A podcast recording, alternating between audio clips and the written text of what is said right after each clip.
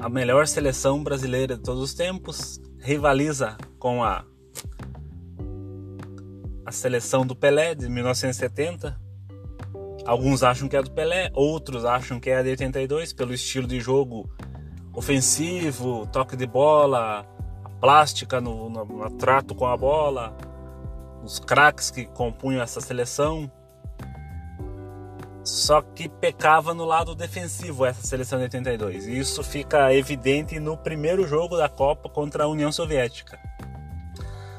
A seleção ficou um pouco aquém da expectativa, com a defesa falhando em vários momentos, com aquela ansiedade de querer propor o jogo toda hora, não conseguia jogar bem. Até que aos 33 minutos, numa falha do goleiro Valdir Pérez, a União Soviética abre o placar e deixa o jogo um pouco nervoso, complicado. o Brasil só conseguia chegar com cruzamentos feitos da intermediária para a área para tentar aproveitar a presença do atacante Serginho, que era um bom cabeceador, um centroavante daquele nato que a gente chama. E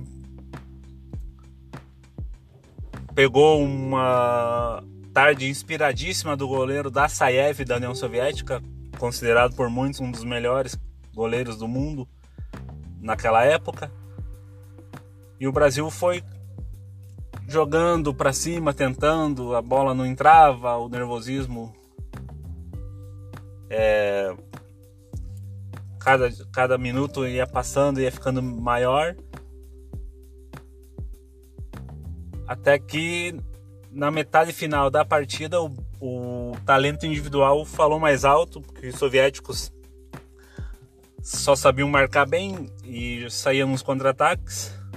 E na pressão, na pressão, na pressão, aos 29 minutos, Sócrates faz uma bela jogada, driblando dois adversários e bate de fora da área, fazendo o gol de empate para o Brasil.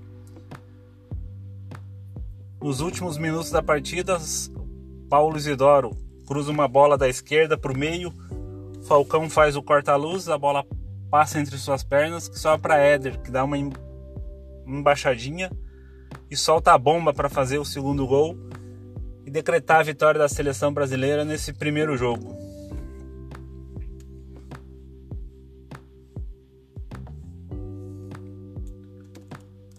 No segundo jogo, o Brasil enfrenta a Escócia. Aí a gente pensa: bom, vai ser fácil? Até que foi fácil.